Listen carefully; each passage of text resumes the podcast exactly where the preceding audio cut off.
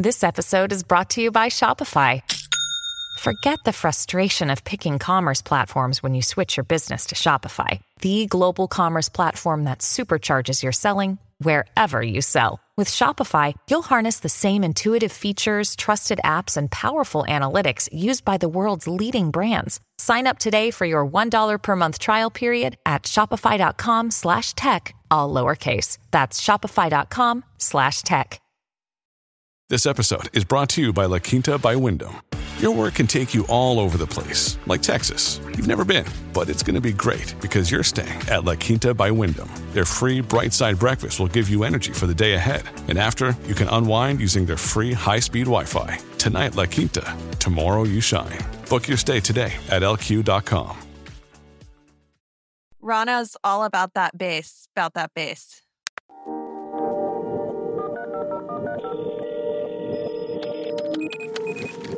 Welcome to Politicology. I'm Ron Steslow. This is the weekly roundup where we invite a rotating panel of experts to discuss the truth you need to know behind the most important stories of the week and how they're shaping the political landscape. And on today's outstanding panel, two of my favorite experts, Lucy and Lanae, are back. Returning to the roundup, Politicology fan favorite, Lanae Erickson. Lanae is the Senior Vice President for Social Policy and Politics at Third Way Lanae also served on President Obama's Advisory Council on Faith Based and Neighborhood Partnerships. Lanae, it's great to see you. Welcome back. Thank you. I'm so excited. And can I just say happy birthday to Katie because it is my partner's birthday today? Happy birthday, Katie. Also returning to the roundup, Lucy Caldwell. Lucy is a veteran political strategist, tech founder, and former senior political advisor at the Goldwater Institute. Lucy, great to see you as always. Come back good to see both of you. I have no birthdays to celebrate, so I'll go all in on celebrating Katie's. On this week's roundup, the killing of Tyre Nichols and the renewed push for policing reform. Then we'll discuss the Oval Office meeting of President Biden and Speaker Kevin McCarthy as they begin formal talks on raising the debt limit. And then we'll discuss a new piece in The Atlantic about how our constant need for entertainment has blurred the line between fiction and reality on television and across our political lives. Finally, for our Politicology Plus subscribers, we're going to discuss a piece in the New York Times about whether and how long Democrats can hold together the new Vote Blue No Matter Who coalition. If you want to pull up a chair and join us for that, a Politicology Plus subscription gets you the private and ad-free version of the show with additional episodes that aren't on the public version. There are two ways to get it. Option one is to sign up directly with us at politicology.com slash plus and that gets you a link you can use to listen in any major podcast player. Option two, if you only listen in the Apple Podcasts app, you can navigate to the Politicology show and tap the button there that says try free. We'll dig in right after this.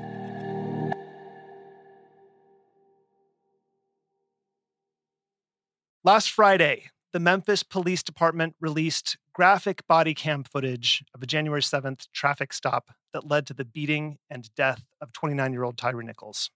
According to the New York Times, Tyre Nichols was kicked at least twice in the face, beaten three times with a baton, sprayed in the face twice with a chemical, and punched in the head six times in the span of three minutes. About four minutes after the beating, two medics arrived on the scene, but took 16 minutes before they provided aid. Nichols was taken to a hospital and died three days later. An autopsy revealed that he had suffered excessive bleeding caused by a severe beating all five police officers who were involved were fired and were charged last week with second degree murder and kidnapping, among other charges. The Memphis police chief, CJ Davis, described the incident as heinous, reckless, and inhumane. Friday evening, there were numerous, mostly peaceful protests in cities across the country, including in Memphis, New York, Los Angeles, Washington, D.C., and Atlanta. At Nichols' funeral on Wednesday, his mother, RowVaughn Wells, and Vice President Kamala Harris both called for Congress to pass the George Floyd Justice and Policing Act. The Washington Post also called for Congress to pass police reform legislation. Negotiations over that bill broke down late in the summer of 2021 after then Rep. Karen Bass and Senators Cory Booker and Tim Scott spent months negotiating. And uh, here we are uh, again. Uh, it's worth noting that um, at the same time, Democrats in the Senate called a Republican bluff when when Tommy Tuberville offered a non binding budget amendment that would block federal funds from any municipalities that defunded their police departments during an overnight vote-a-rama. Lanae, I think that was the vote-a-rama you mentioned working on at the time. And that, that and that was that was a really important move because it was an inoculation against Republicans being able to use that claim against Democrats in the upcoming uh, midterms. So I want to start with you, and why don't we why don't we flash back to the negotiations over that bill, and maybe you can sort of bring us up to speed on what the status of federal police reform is since those negotiations broke down. Absolutely. You know, the House, when it was under Democratic control, um, passed the George Floyd Justice and Policing Act, and every single Democrat voted for it. Um, so it wasn't one of those, um, you know, a handful of mod Dems break off the bill kind of things. It, we were united, um, and the, and they passed it, and then threw it over to the Senate. The Senate, we know, uh, with the 60 vote threshold, is where things go to die, and that is in fact what happened in the last Congress. So I think what was the most impressive part of that negotiation was that Karen Bass, the Congressional Black Caucus, and Hakeem Jeffries, who were really running, um, you know, the the Democratic side of that negotiation, were truly open to compromise. You know, they realized that this is an issue on which you can, you know, pass some reforms and then come back and pass more and then come back and pass more. And that is, in fact, what we've seen in the states and, and localities that have done this. It's that it's not one and done. It's not um, the kind of compromise that you see as kind of like an off ramp, and now we don't ever have to do anything again. Um, so they were really open to whatever the Republicans would accept. Is it just banning no knock warrants? You know, is it just making a national list of um, you know convicted bad actor police officers so they don't go from one jurisdiction to the, the next they were open to any of it and unfortunately, you know, Tim Scott was the one leading the negotiations on the Republican side. He walked away. And it happened right around the same time that the Republicans were moving from immigration to crime as their big attack. And I, you know, so I suspect that Mitch McConnell went to Tim Scott and was like, knock it off. Like, we don't want to look like we're doing anything on this. We're, we want to turn the crime issue on uh, Democrats. We want to blame policing reform in blue states for the fact that the crime uh, rates are going up. Um, and and he walked away, and it was so frustrating because you know the press really covered it as a disagreement about qualified immunity, which is the hardest part of, of this um, negotiation politically. But it didn't need to be that way.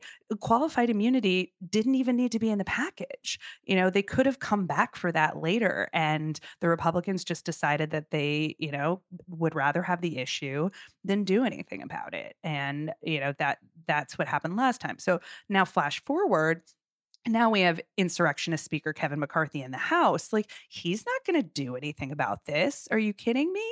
Like, anything that they would do c- could be used as fodder to say Republicans are defunding the police. Like, this is not going to happen in in our current political environment even if the senate got to you know some kind of a deal it would die in the house because kevin mccarthy knows that um, if he works with democrats on anything um, he will have one of his members call for a, uh, a no confidence vote on his speakership and he doesn't have enough folks in his caucus who care about this at all um, and and so you know it's there's just no path forward. So i do hope um, on the upside that um, you know folks in Memphis uh, may be able to do things on the local level, may be able to do things on the state level. Maybe it'll spur some action, um, you know, in in those places. But I just don't see a path in this Congress for any progress at the national level. Lucy, there's two things I want to hear your thoughts on. One is when I mentioned qualified immunity, which seems to seems to me to be, you know, a, a, not a policy person, me, not a policy person, but qualified immunity seems to be like the big, you know, 800 pound gorilla in the criminal justice reform uh, room. And this is something that libertarians have been behind uh, repealing for a long time. The Cato Institute has sort of famously been a champion on this for like 20 years or something, uh, maybe 25 years. Um, I, I wonder if can you give us a little bit of an insight into where Republicans stand on qualified immunity with you know with the libertarians being so vocal on it? Why is this such an intractable problem?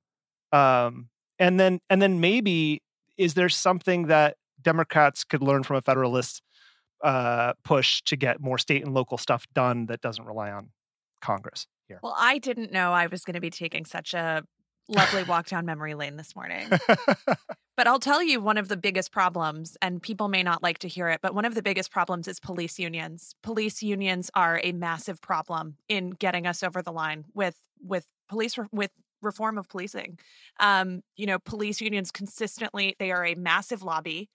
Uh, they are huge, huge funders of campaigns, Canada campaigns. And there used to be clearer lines on the Republican side between kind of law and order Republicans and then people who were less warm to police unions. But over and over again, even in, you know, Republicans hold themselves out as the big union reform types, right? They they don't do policy anymore either. But let's say in the in those halcyon days of a decade or so ago, like the the Scott Walker era, right, or the Mitch when we, Daniels era, when we debated policy right?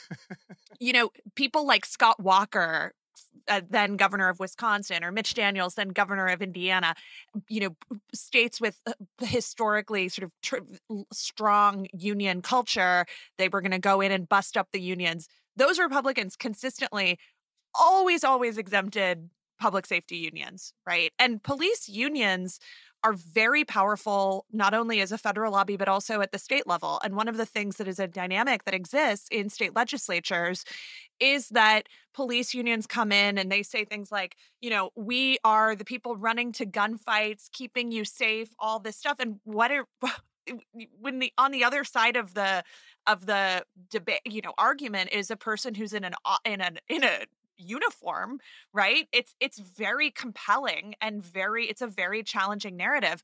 There are also police unions just so people understand in my view they are fundamentally incompatible with policing. There have been these because it means that essentially you create a culture in which the employees the police basically are bound to a union and the union is bound to them as opposed to the people that they are trying to protect or the you know people who are eh, people like Tyre Nichols. So in there have been these horrible, this isn't new. There have been horrible episodes like this where there was a, a killing in Brooklyn maybe 10 years ago where where it was a, a shooting where the officer was just like confused about who the suspect was and he killed an innocent guy walking through his apartment building and the police officer in that situation literally phoned his police union rep before he called 911 to get backup to have someone come and try to resuscitate this man that he had just shot in the chest and this was this was re- recounted by his partner who said that before the first thing that this police officer said i think it was in the killing of akai gurley we could look it up the first thing that this officer said is i think i'm going to be fired right? Not oh my god i've just sh- shot a human and he's now bleeding out on the ground. So obviously i get quite passionate about this but the police union factor here is so crucial because there are all these other downstream effects of this not just qualified immunity which is like again as you say the gorilla but it's uh, body cameras right? It's all kinds of things about uh, officer uh, you know retraining right? Like release time. And so i think we have to be able to address who the lobbies are who are preventing us from actually having meaningful reform. Police unions have no incentive for um, police forces to, you know, like take away money and funding from police officers and divert it to, you know, mental health intervention or other types of forms of de-escalation. It is a it is a truly, truly dysfunctional dynamic. Yeah, it it also occurs to me perhaps that we ought to give a sort of 30 second explanation of what qualified immunity is, what it means, where it came from because Lanae as I understand it, right, this is a a doctrine uh, that has been sort of fabricated out of whole cloth by the court essentially that if you if, if one were to take a strictly textualist approach to the statute it originates from which is our civil rights legislation uh, that you would never have had this theory in the first place. And also, um, it has now sort of metastasized from uh, protecting uh, just sort of uh, one class of you know police officers, but but actually serves as a blanket protection for any public official now at large. So can can you uh, maybe I've gotten some of that wrong. Again, again, not a lawyer, but can you help listeners access uh, maybe this the, the the thorniness of this problem? Absolutely. You know, it it does stem out of this idea that if an official is in their public capacity in and they are doing their job, um, they shouldn't be able to be sued all the time just for essentially doing their job, right? But that's very different than saying uh, if you you know shoot someone in the chest, which is not the job of police officers. That um, and even if you know a reasonable person would have never done that in that job you're still protected from litigation. Um, you know so this is all about civil litigation. It's not about whether they can be charged with a crime or any of that. Um, which these officers these, are being charged. Thank God, right? um, Memphis acted yeah. quickly. These officers have been fired and they have been charged with crimes. Um, this is about whether the um, victims of police violence or their families can get um, whole through. I mean, you can never get whole, but can get some recompense through the civil litigation system. Um, and the doctrine has been blown way out of proportion. There's case law that basically says, you know, anything a police officer does ever is they they can't really be sued. And so, um, you know, they basically what the court asks is um, whether the official violated a constitutional right and whether the conduct of that official um, uh, was obviously illegal, whether it was clearly established, is the test that it was illegal. I would say shooting an innocent person in the chest is pretty obviously established that it was illegal. But the way that the courts have interpreted that is to say, has this exact set of facts happened before exactly this way with like the people whose names are the same on this same block? And it was this exact officer, um, which is is crazy, right? Like you should be able to know un, un, completely ridiculous. Yeah. That should, this officer knew that shooting someone in the chest that was not in fact a suspect or a threat uh, was illegal um, and that should be clearly established. Um, so that that's really the problem we have here. I will say um, people often talk about qualified immunity reform as if it's black and white like do we have it or do we not? Um, but what i've just outlined is actually uh, as you said a metastasized version of this policy. You don't have to say it, we just won't have it at all or we will um, you can do what Colorado did actually and say, oh, we are actually going to allow victims to sue, um, but uh, only up to a certain amount, and maybe the um, the town um, or the police department will help to pay whatever damages. Like there are lots of ways that you can make this very reasonable, um, but to and and you know deal with whatever criticisms that people have about you know police officers having to worry about being sued for things that they're doing. Um, but to Lucy's point, we can't even have a sensible conversation about that because of the unions. And I will tell you, on the Hill as we're behind the scenes talking, you know, doing these negotiations, that is what all of the staff talk about. They're like, our local police union called and said, don't effing do this. Don't do it like we heard it in every single office we talked to. So i i think that you know that is um that is absolutely the the problem. And also what's so messed up about it, it i totally agree with lucy is it that is not compatible with public safety right? Because this union's job is to argue for the the police officers no matter what the circumstances. If you know Donald Trump was uh, in the police union and he did his thing where he goes and shoots someone in the face in Times Square, his police union would stand behind him because that's literally their job. So that doesn't make sense in in the way that we set up public safety and it and it is absolutely the political problem um, both with republicans and also with democrats who don't want to be on the wrong side of this um, there's also a very related problem in immigration with the border patrol unions um, and there's also a very huge problem um, with the prison guard unions. There's, you know, this is kind of systemic across um, different, you know, places that we have public safety. And I think we have to have a conversation about, um, you know, what that means. If if a prisoner dies in custody, um, you know what? That union is going to defend the prison guard no matter what they did, no matter what they did and that just and we can't could, be how we operate. they, they can't be how we do life here. Yeah, no, I mean, you, you you could also you know enter the teachers unions and their role in slowing down or stopping reopenings and during COVID, like that was also a. Go ahead, Lucy. But it's so much worse than any other public sector union. Mhm. because one police unions get this super special treatment but the other thing is that police have guns that they can Yeah. use right you know there are not you can you can of course i think that the education reform issue is super complicated and it is certainly made more complicated by the power of teachers unions but the the the power the the, the myth of the the just endless power of teachers unions is greatly exaggerated relative to for example police unions and police unions police have guns. Police they they can shoot their guns right? They can put people in uh, handcuffs right? Like the the power that they have it's so obvious that to me that that kind of role in particular where we are giving someone the the power to wield lethal force right?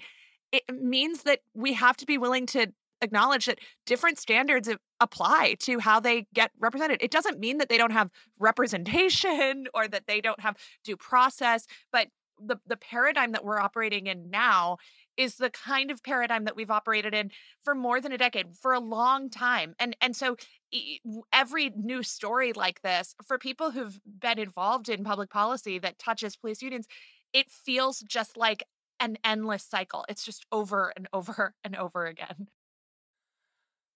So maybe let's just wrap this segment with well, I'm kind of scared to ask, but if is there from that previous round of negotiations and maybe Lucy from the from the standpoint of, you know, Republicans if they actually cared about policy, is there anything that there's a majority for?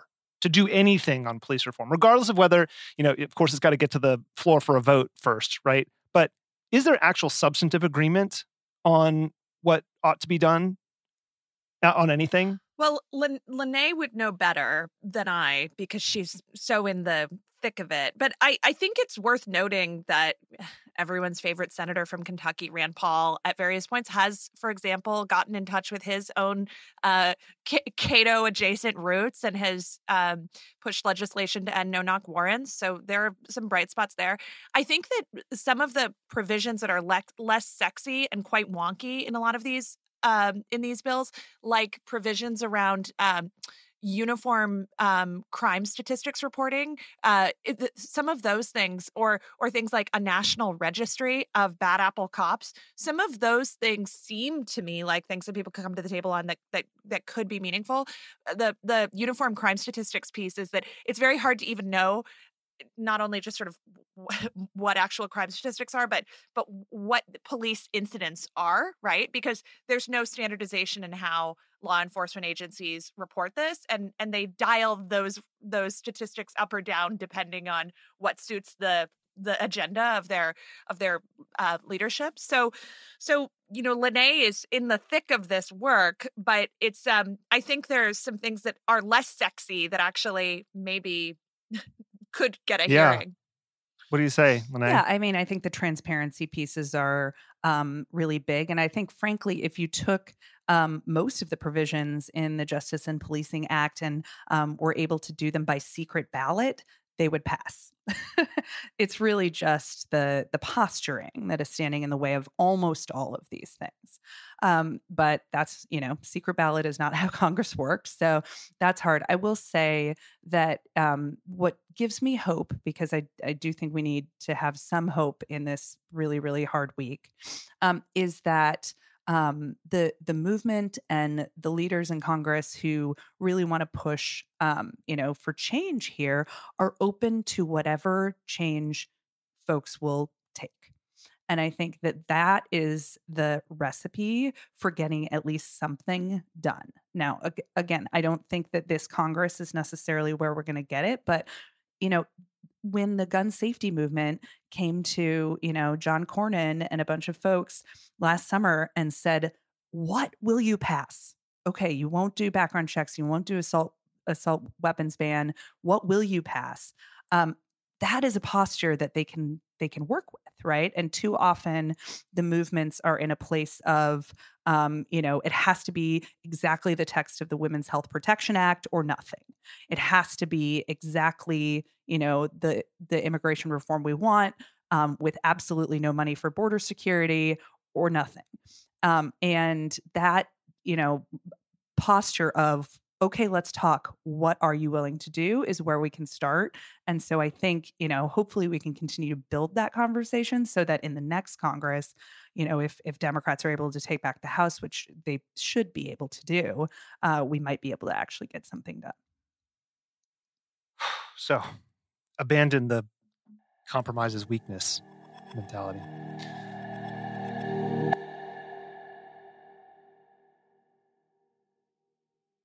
On Wednesday, Speaker Kevin McCarthy met with President Biden in the Oval Office to discuss raising the debt limit. We've talked about this now uh, for a couple weeks. Um, they didn't walk away with a solution. They met for an hour.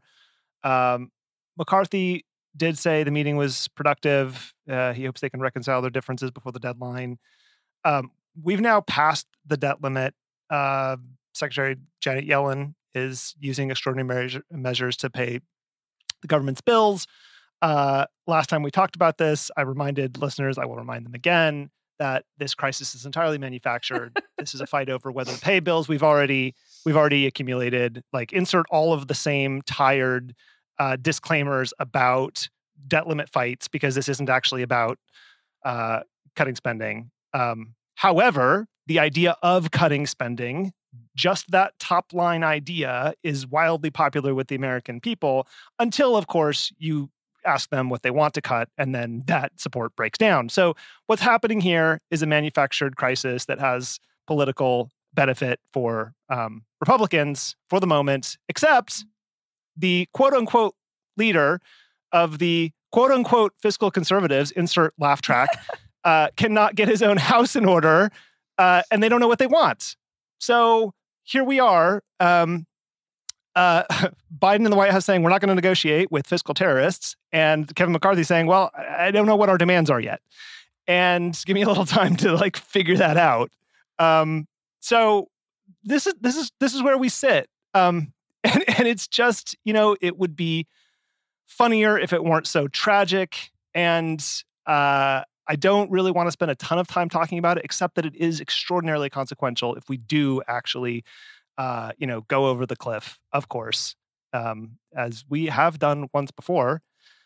Uh, so, Lanae, I don't know, I don't know really what to talk about here, except whether or not, um, whether or not we're going to go over the cliff, or how should we expect the lack of a consensus in the Republican conference to to shape the negotiations? Where, do, where, where how does this proceed from your perspective? Uh, not well. Um, yeah, because not well for the American people, for well. sure. because, you know, first of all, I think the Biden administration learned the lesson from uh, the Obama administration, it, of which Biden was a part, um, that negotiating um, with the debt ceiling is a bad idea. Like, we just need to pay our bills. We've already rung them up. We got to pay them. Um, and so their stance right now is we're not negotiating. This is not we're not negotiating with terrorists. And on the other side, as you point out, the people who want to negotiate, the terrorists, uh, they don't know what they want. They're literally like holding people hostage and they're like, uh, yeah, sorry, we need to have like a meeting to figure out what it is we want, but we're just going to keep these people here for you know a, whatever amount of time that takes to for us to figure out what we want so that does not bode well i think there are some in the kind of like initial never kevin um, group that um, you know say that they want less spending but even they don't know on what you know i mean like they did some of them maybe want to cut some military spending but well, I mean, that's not going to happen. Like the whole bunch of the rest of them would die before letting that happen. Uh, you know, do they want to cut Social Security to all the old people who vote for them? Like, I just don't understand what it is they're trying to do here. They can't identify what uh, those spending cuts would be of, um, and so it's it's a total mess. But the thing that makes me the the scaredest about this, and I've I've been scared about this for a long time is thinking about what happened last time, you know, and John Boehner was speaker last time. Um, and, and, you know, as, as many bad things as I had to say at the time about John Boehner, he's a person that cared uh, at a baseline level whether he was going to completely trash the US economy. Um, so that was good. And at the time, McCarthy was the whip. And so he was the one that had to go around and get all of his other Republican friends um, to, or get enough of them to vote for the ultimate package deal that came across. Um, but I was listening to a great podcast about Kevin McCarthy and how he made his own bed in this like horrible, um, you know, position he's now in, where he's uh, he, he's held hostage to Marjorie Taylor Greene. Um, and I was reminded of the fact that McCarthy, the whip who pressured all these people to vote for it, then went down and voted against the deal because he was posturing. and John Boehner looked at him and was like, What the F? But he knew that he had just enough votes that he had convinced just enough of his colleagues that he could then uh, not vote for a deal that would not be popular with republican primary voters.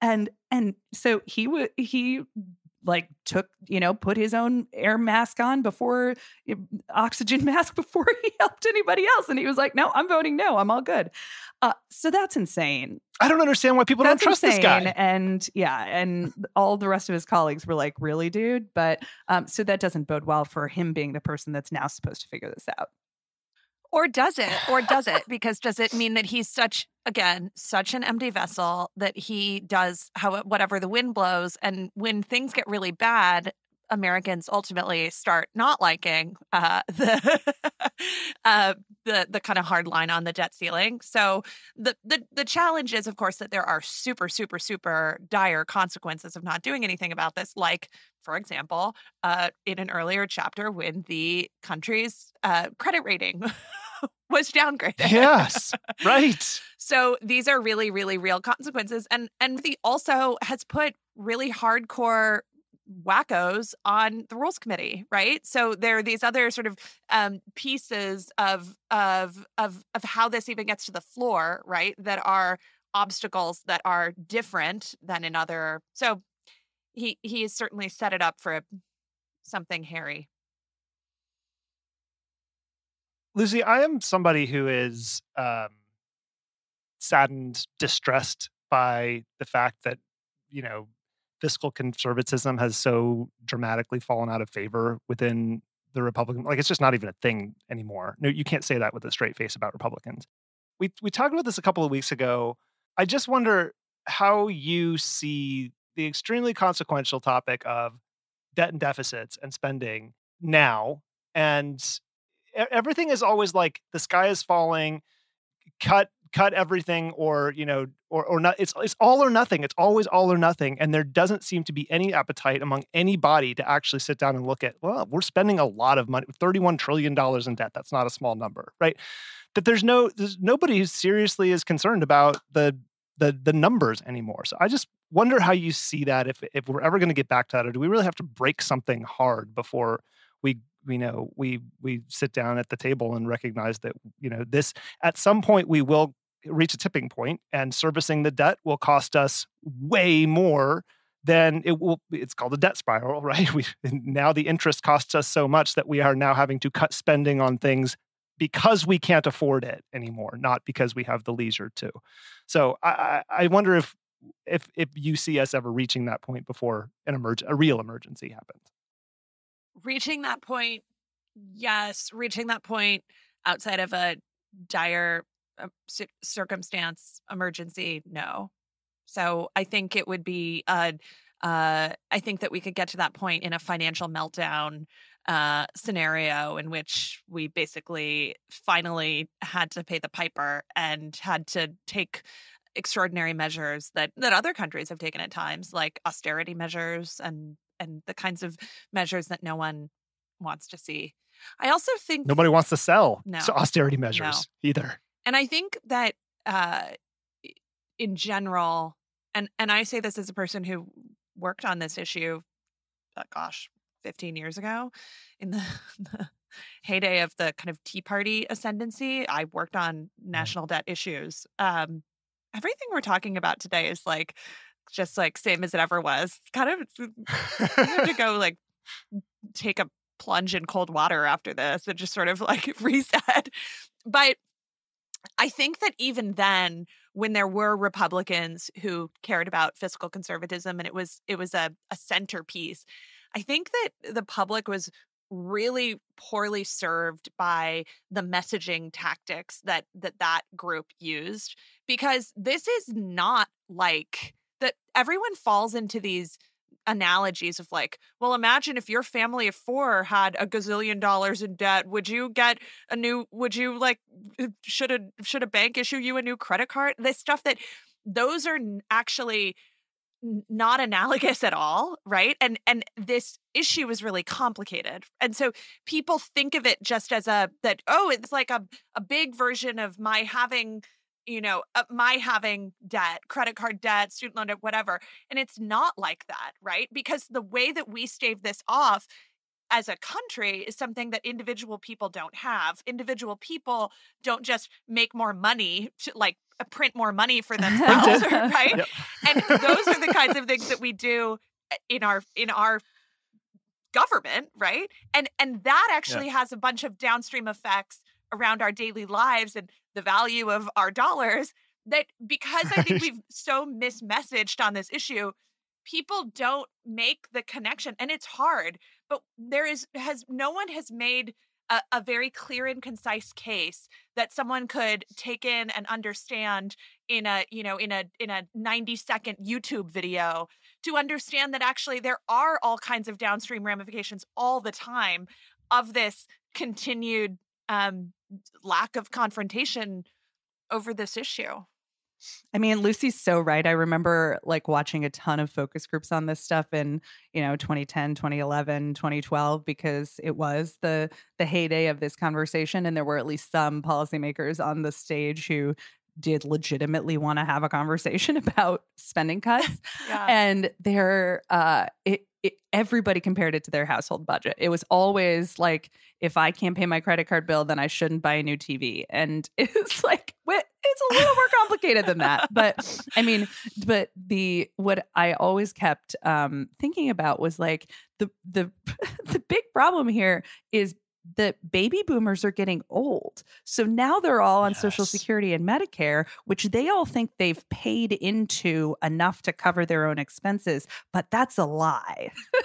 they are going to be paid more money through Social Security and Medicare than they ever paid in. And we don't have the young people to continue to keep the Ponzi scheme going to pay in to then pay pay for these baby boomers and they're all like no but i paid in and uh, so it's you know that's what's perpetuated and nobody, nobody wants nobody to, wants tell, to them tell them the truth. like you're charging way way more than you paid in. It's not like you put that in a bank account and now you're coming back for your savings account. We rely on young people to pay for the old people and we don't have as many young people now. Um, so you know that's that's what's running up our bill. Well they don't want to talk about that they're the ones that are you know getting their social security and medicare and then and again a lot of them are voting for republicans so republicans don't really want to talk about that either Not to mention that the dollars they paid in are now worth like fractions of what too. they were worth when they paid them in. So there's that That's too. Right. That's right. It's so funny because in that time, like around 2010 ish, right? I just, I remember that all of the Republicans were in theory on board with the balanced budget amendment, but the argument around the edges were things like, what percentage of you know like what should what percentage of gdp should we set the spending ceiling at? Like should it be should it be you know like bob goodlatte wants it to be 20% but like david schweikert wants it to be 18% and how do we reconcile those things? That's so funny now right? Like that's crazy. no nobody no? cares now uh okay well uh, this was this was useful i think. We gave people a little bit of an insight into this pro- but the, the, the, the takeaway really is like republicans are just just idiots. They're just they're, this is just like fucking stupid. Like this is this is absolutely performative bullshit. They're not going to get anything done here. And by the way this is not the way to have a conversation about spend you know what talk about waste and fraud and abuse in the federal budget why don't you start there why don't you go audit the goddamn pentagon and find out about like I don't know. There are so many other ways to approach this than just a you know what is very obviously a uh, a grassroots fundraising prop. uh, let me just give you one more vignette about this, though. On that, like everybody thinks waste. If you got waste, fraud, and abuse out of government, we would cut our budget by like fifty percent. We yeah, we know once like that big. A thing. asked but, people, but, but, and then they were like, "Yeah, I think waste, fraud, and abuse, like we'd get like fifty percent," and we're like, "No, it's like point zero zero zero zero And then but it's a starting but place. they asked um we asked them to map out like what do you think's in the federal budget? And they're like oh it's like foreign aid and like waste fraud and abuse and all these things. And then we would show them the actual fractions. And they're like wait what? Medicare and social security? What? It was and it would blow their minds. So we worked with the obama administration to put together this thing called the um, taxpayer receipt um, which uh, yes, this which I was wanna- on- Yes, this is what we should do. on the website. It was a, like a third way like idea. My colleague Dave Kendall was like, "We need to tell people what their taxes are going to." so Ob- I loved this idea, and I had no idea it came from you and guys. Like, and it showed you like sixty percent goes to Social Security and Medicare, and then this is like for defense, and then foreign aid is less than one percent, and and it was beautiful and absolutely no one looked at it and then it went away because obama went away but for a moment it was really really pretty And Like- people are so inured to seeing government in their lives, right? Like I saw someone post a thing the other day, someone who's a serious thinker, or so I thought, but you know, a a a, a thinker, a person who works in politics, who posted something that was like, you know, my family, my family of four's share of of uh what the debt or whatever is is xyz you know like six figure figure and he's like can anyone honestly say that they've actually like derived that much benefit from the government? And i thought absolutely. Like is this a, Oh my God.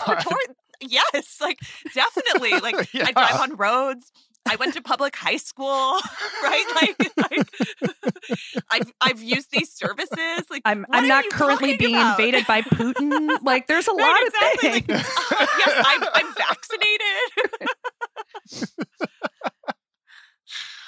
yeah, I want to. I I want to come back to the taxpayer receipt because I just think it's a genius idea. So for another another time, let's find out what happened there.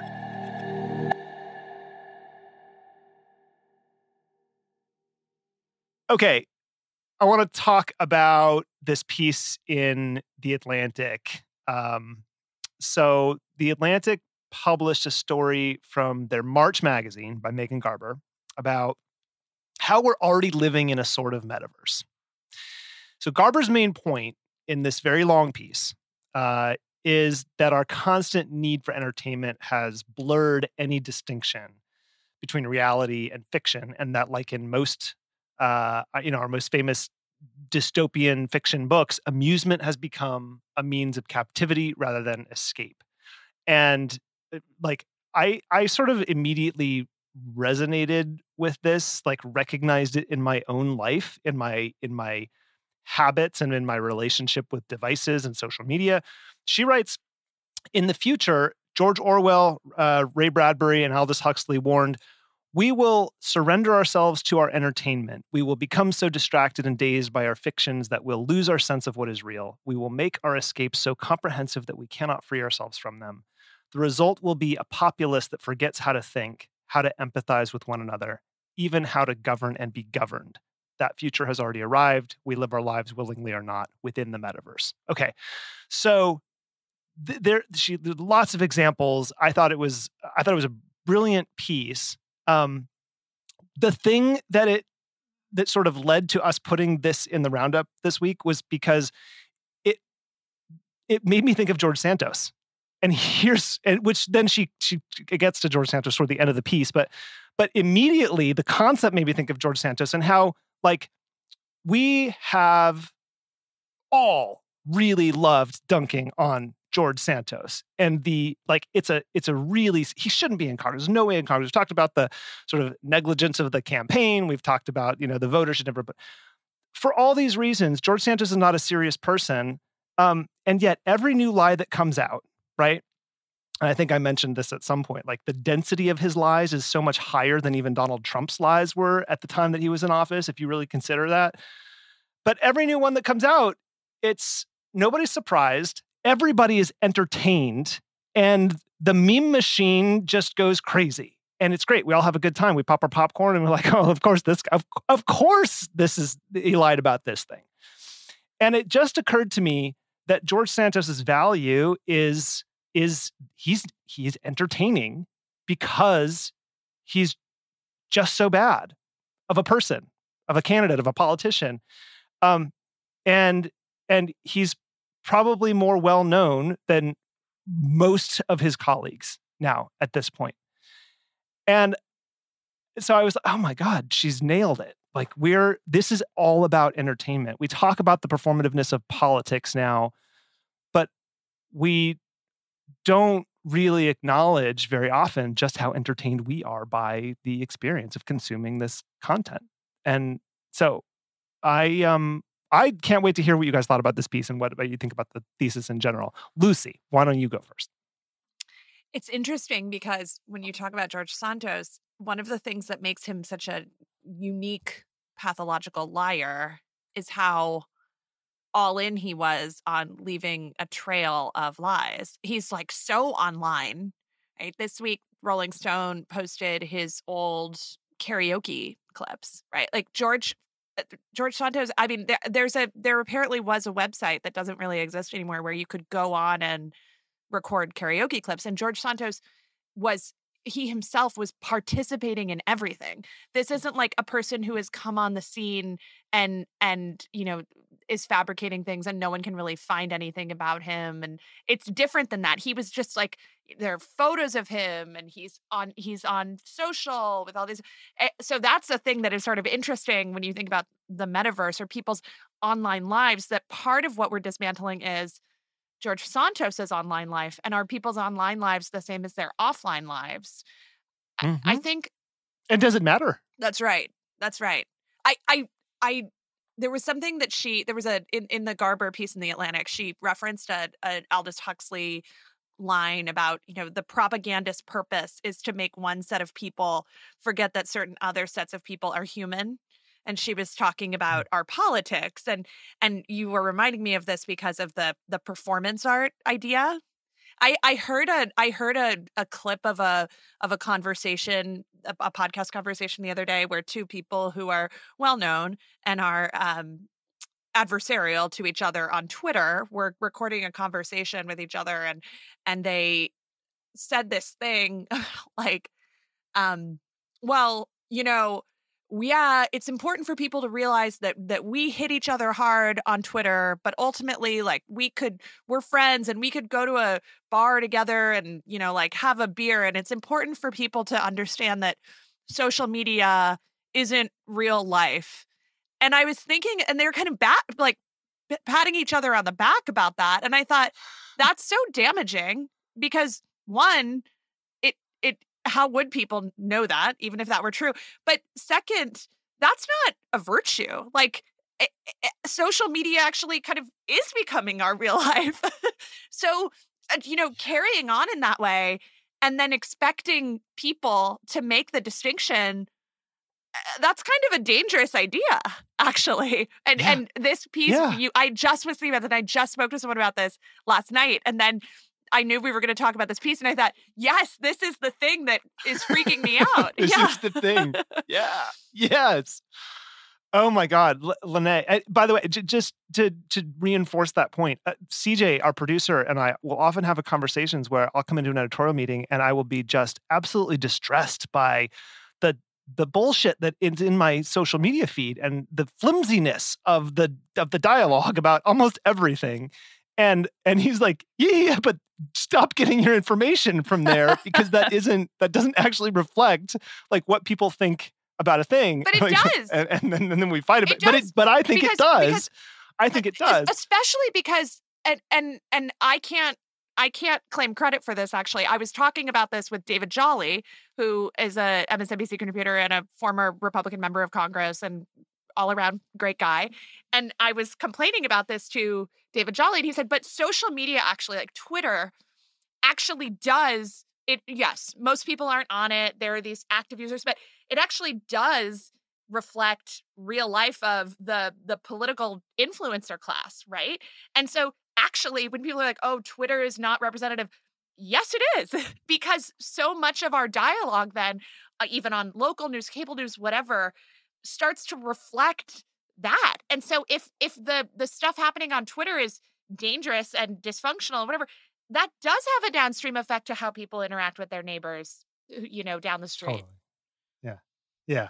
Lanae, what did this bring up for you? I mean, so much, but I think um, part of uh, part of it that definitely struck me was around the January 6th stuff, right? Which is um, thinking about um, how many of the folks who are, you know, insurrecting um, were posting it actively on social media while it was happening. Like they were. Com- they Live were streaming committing the crimes and they were like oh hey look like i'm making a story and um and one of the things she said in the article was like those people think that they deserve to be the hero in their own story and that's what they were telling themselves and that's what they were curating for their followers was like they were like wearing trump you know flags as a cape like they're a fucking superhero you know i mean the, Yep. the whole thing um obviously like that version of it makes me so angry because that was you know such a horrific moment that we all witnessed and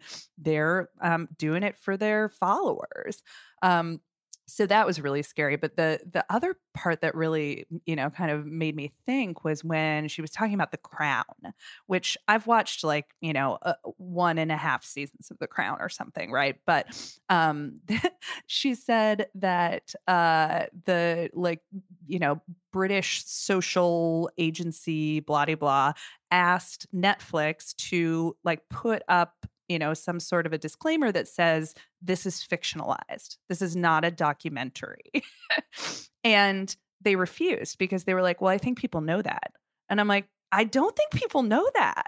Like you went to great lengths to like reenact like historical events around princess di and people are watching it as if this is the historical you know rendering of what happened to her and and you're fictionalizing major parts of it um and i just it it just really kind of took me aback because i i love consuming these things right like i'll i'll watch the um you know all 72 documentaries about bad blood and, and the the crazy um person whatever her name is lucy knows what her name is Elizabeth Holmes. thank you i never remember Thank her you. name They're a but founder. but I do watch all of those things, right?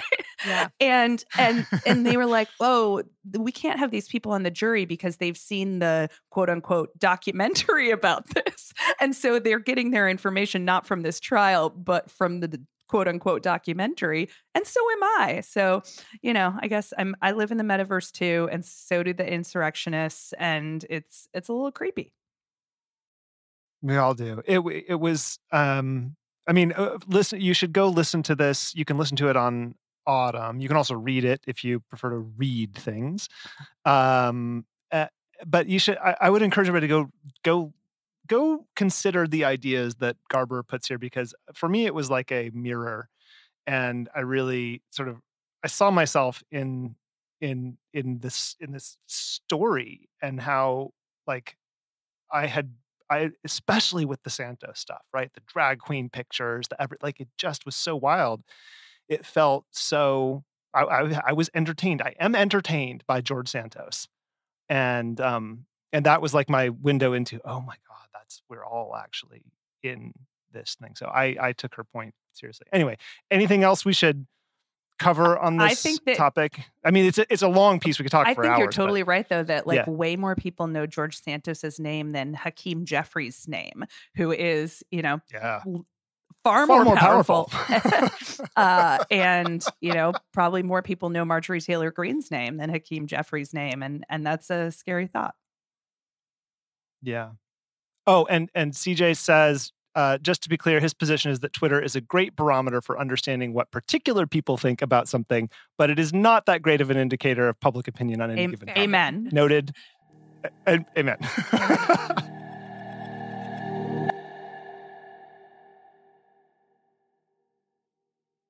Okay, now that we're up to speed on a few of the biggest stories this week, let's talk about what we're watching. Lucy, why don't you lead off? Well, I am watching the upcoming um, special election slash primary election in Wisconsin on February 21st. So, Wisconsin is a knife edge state politically. Um, and I, I'm mentioning this because it's just a reminder of how much, um, how consequential aspects of our politics, including elections, are that we don't pay nearly enough attention to. So on February 21st in Wisconsin, there will be a um, a primary election, a four-way primary that between two Republicans and two Democrats for the Supreme Court, the state Supreme Court. And this is really important in a state like Wisconsin because the far right people running for the Wisconsin Supreme Court want to are open to things like using the power of the Wisconsin State Supreme Court to overturn elections, right? And we all know that Wisconsin is a very, very important state. Another race that is going on in Wisconsin on February 21st is a primary uh, for a special election for a state Senate district. And that the outcome of that state Senate election, and on the Republican side, the two leading Republicans are are both election deniers. Um, the outcome of that state Senate district will determine whether or not the uh, Republicans have a supermajority in the Wisconsin state legislature. And if they have a supermajority, it means that Democratic Governor Tony Evers basically his his power is completely neutered in the next several years and that power is super important because it's also the power to push back against things like election denial wisconsin is also a state that doesn't have a secretary of state that overtur- that oversees elections so Wisconsin has a, a a something called the Wisconsin Elections Commission, which is basically uh, they they make all the decisions about how elections are run, and and they derive their power from the state legislature. And so I mention this just to drive home a theme that is like my theme forever and ever and ever, which is how consequential local elections are and how much we don't pay enough attention to them and how we spend so much time anchoring to what's going on in in on Capitol Hill and in Washington, but so much of our politics are impacted by elections that might be occurring in February and April of an odd numbered year when most of us are not paying attention. But people like political extremists and um, proto fascist autocrats are paying attention. And so, you know, that's just a snapshot of Wisconsin, but there are elections like this that are going to go on all around the country between now and the presidential election in 2024. So I just mentioned this to urge people to look into the state and local elections going on in their communities where where extremists really make inroads sometimes because a lot of us just aren't paying enough attention. I fully co-sign. So important. Um, Lanae, what do, what do you got? What did you bring uh, today? Uh, I'll just do a very brief one, but just to say, uh, I think the conventional wisdom is that abortion played really, really well for Democrats in the midterms, um, particularly in, in states like Michigan, where it was truly on the ballot. Um, and a lot of folks have questioned whether that's going to continue in, in future cycles. Um, and, you know, some folks, uh, smart folks within the Republican Party would say, like, hey, maybe let's downplay this a little bit because it didn't seem to really work for us aha, not the RNC. The RNC came out this week and uh, did a new res- resolution. Um, remember, this is an RNC that does not have a policy platform. They did not have a platform um, last time around because they didn't want policy, but they do have this policy now, which says the Republican National Committee urges Republican lawmakers and state legislatures and Congress to pass the strongest pro life legislation possible, such as laws that acknowledge acknowledge the beating hearts and experiences of pain in the unborn, underscoring the new relics of barbarism the Democratic Party represents as we approach the 2024 cycle. Whoa. So I don't think this is over. You know, Ronna's. I really think they're going to keep it coming. Ronna's all about that base, about that base. There it is. I think you just titled the episode. wow. Okay. Um. Uh.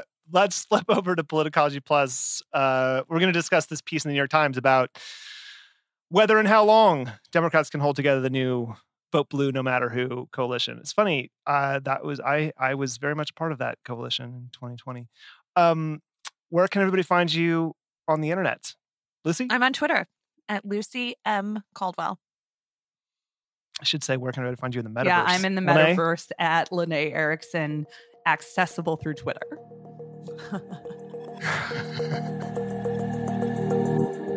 Thank you to everyone at home and on the go for listening. If you haven't yet, we'd appreciate it if you could open up the Apple Podcasts app and give us a five star rating and review over there. This helps us rise in the rankings so that new people can discover politicology organically. If you have questions about anything we've talked about, you can reach us, as always, at podcast at politicology.com. And even when we can't respond, we do read everything you send us, whether it's an episode idea, a guest recommendation, or just a simple note about how the show has impacted you. And we love hearing from you. I'm Ron Steslow. I'll see you in the next episode.